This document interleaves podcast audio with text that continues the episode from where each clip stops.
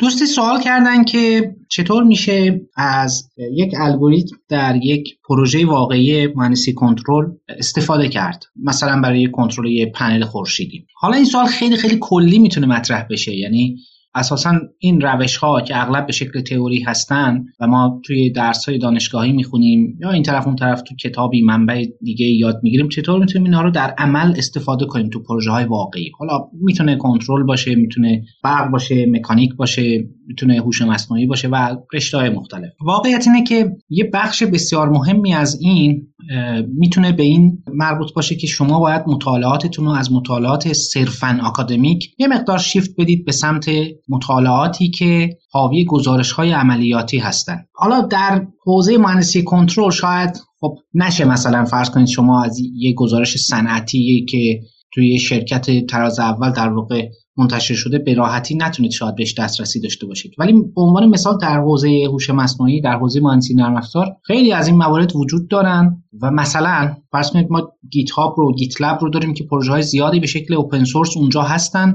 و برای حل مسائل واقعی هم طراحی شدن. حالا معادل گیت هاب رو ما برای حوزه مهندسی دیگه نداریم. البته هستن و مواردی هم هستن که شما تو گیت هاب می‌بینید که مثلا کاربردش تو همین حوزه مهندسی برق مکانیک یا کنترل یا هر رشته دیگری هست. ولی خب به صورت عمومی اون داده فنی و یا مکانیزم فنی رو خیلی کم پیش میاد که به اشتراک بذارن. ولی به هر حال شیفت از سمت مقالات و کتاب های کلاسیک دانشگاهی به سمت منابعی که خارج از محیط دانشگاه و توسط افراد خبره صنعت پیاده سازی شدن و طراحی شدن می‌تونه یک گام مثبت باشه. و خوشبختانه الان منابع زیادی هم برای این هست. شما همین همین الان مثلا توی هم بگردید. شاید منابع زیادی بتونید پیدا کنید. نمونه پروژه هایی و مستنداتی که مربوط به کار خودتون باشه. لزوم نداره که حتما برنامه یا حوزه نرم افزار باشه. یا تجارب افرادی که توی شرکت های مختلف تو صنایع مختلف فعال بودن. اینا اغلب توی بلاگ های شخصیشون توی مدیوم مثلا می نویسن و این تجارب رو با ما به اشتراک می‌ذارن. بحث صرفا فنی مهندسی هم نیست. شما میرید می‌بینید که کلی تئوری های مدیریت هستن. توی دانشگاه آموزش میدن به دانشجوها. ولی آخرش اینها یه بخش کار هست تئوری هست. نظر و تجربه یه مدیر که مثلا 20 سال مدیر هست در یک بخشی از صنعت این خیلی حاوی نکات آموزشی می‌تونه باشه که یه عضو هیئت علمی شاید هیچ وقت نتونه اینا رو تجربه بکنه. و اینا رو شما می‌تونید کجا بهش دسترسی داشته باشید؟ حالا بعضی وقتا کتاب هایی چیزایی می نویسن این افراد. ولی بعضی وقتا بلاگ شخصی دارن یا توی مدیوم می نویسن یا توی یوتیوب تجاربشون رو در قالب ویدیو به اشتراک می‌ذارن یا حتی پادکست دارن. اینا چیزایی هم که فکر می‌کنم می‌تونه کمک بکنه به شما یک تخمینی از اون وضعیت رو به دست بیارید. یعنی صرفه. حالا من سوال این دوستمون رو خیلی تعمیم دادم این یه بخشش هست. بخش دیگه مربوط هست به اینکه شما باید اولا خب توی دانشگاه ها متاسفانه فضای عملی چندان فراهم نیست. مثلا شما می‌بینید که یه درسی سه واحدیه آزمایشگاه همون درس یه واحد بیشتر نیست.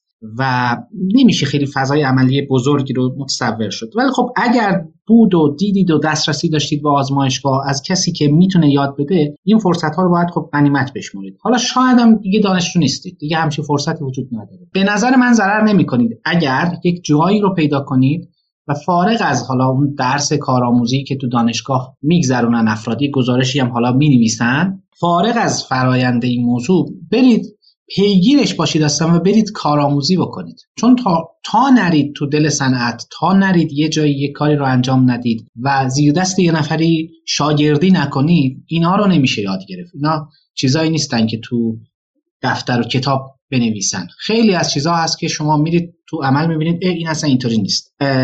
و نهایتا علاوه بر همین ها یه بخشش خب مطالعات تجارب به ویژه افرادی هست که در خارج از کشورن یه بخشش هم شاگردی کردن و خلاصه خاک خوردن توی محیط صنعتیه این یه موضوعه. یه بحث دیگه هم که خودتونم باید برید. خیلی ساده. خودتونم باید حداقل در حد simulation حداقل در حد ساختن یه سری پروژه های ابتدایی. می‌دونم سخت شاید تامین کردن هزینهش ولی خب بالاخره خودتونم باید دست به آچار بشید و کار بکنید. این کارها رو که انجام بدید یواش یواش خواهید دید که بله اون چیزی که اونجا یاد گرفتید داره یواش یواش معنی بهش تزریق میشه. چون واقعیت اینه که همه این مسائلی که در تئوری یاد گرفته میشه توی دانشگاه بحث میشه اینا تا وقتی که استفاده نشه فی نفسه حالا زیبا هست علمی هست ولی خب وقتی نفعی نداشته باشه به مرور زمان فراموش هم میشه. این موضوع بسیار مهمیه. من یادم هست که فکر کنم 15 سالم بود. یه آقای بنایی توی خونه ما کار می‌کرد و یه جایی رو می‌خواستن قائمه بکنن و اومد یه سمتی رو به اندازه 60 سانتی متر اندازه گرفت یه طرف هم به اندازه 80 سانتی متر و بعد اندازه گرفت فاصله اون دو تا نقطه رو که تو کنج بودن.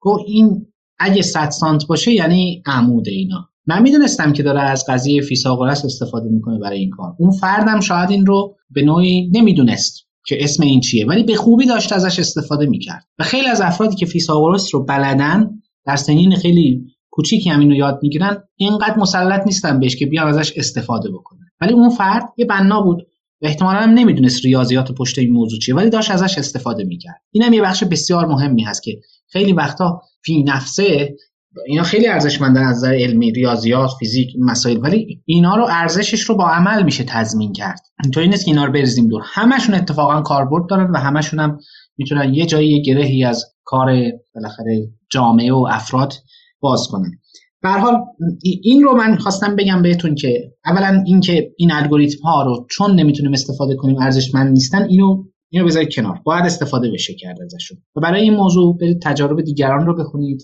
برید شاگردی کنید و خودتون هم دست باچار بشید. خب کسی تا حالا نمیومد استفاده کنه شما استفاده کنید.